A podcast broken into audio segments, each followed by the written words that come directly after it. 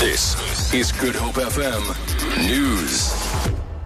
'n Veldtog teen bendebedrywighede op die Kaapse vlakte gaan voort.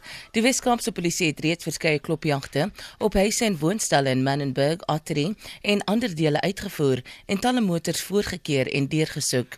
'n Polisiewoordvoerder, Gary Cruiser, sê verskeie verdagtes is in hegtenis geneem vir die besit van dwelms en onwettige vuurwapens. Daar is op die vuurwapens beslag gelê.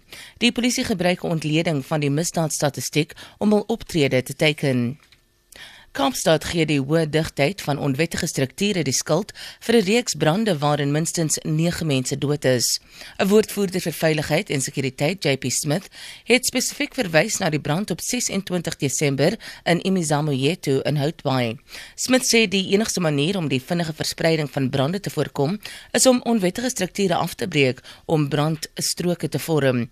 Hy sê strukture wat teenoor mekaar opgerig word, maak dit onmoontlik om brande doeltreffend te versprei, veral wanneer dit deur die suidooste wind aangejaag word.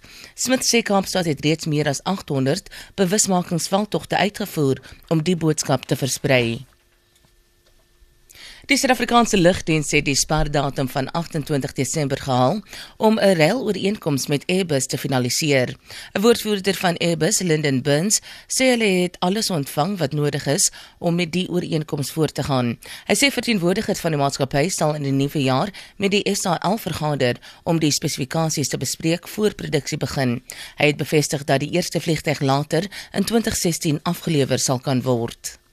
Die Suid-Afrikaanse burgerlike organisasie SANCO het die gevierde Suid-Afrikaanse skrywer Chris Barnard as 'n progressiewe persoon beskryf. Barnard is gister op 76 jarige ouderdom in Pretoria oorlede. 'n Woordvoerder van SANCO sê Barnard se dood het Suid-Afrika ontneem van 'n letterkundige reus wat sy paie gebruik het om kritiek teen apartheid te lewer.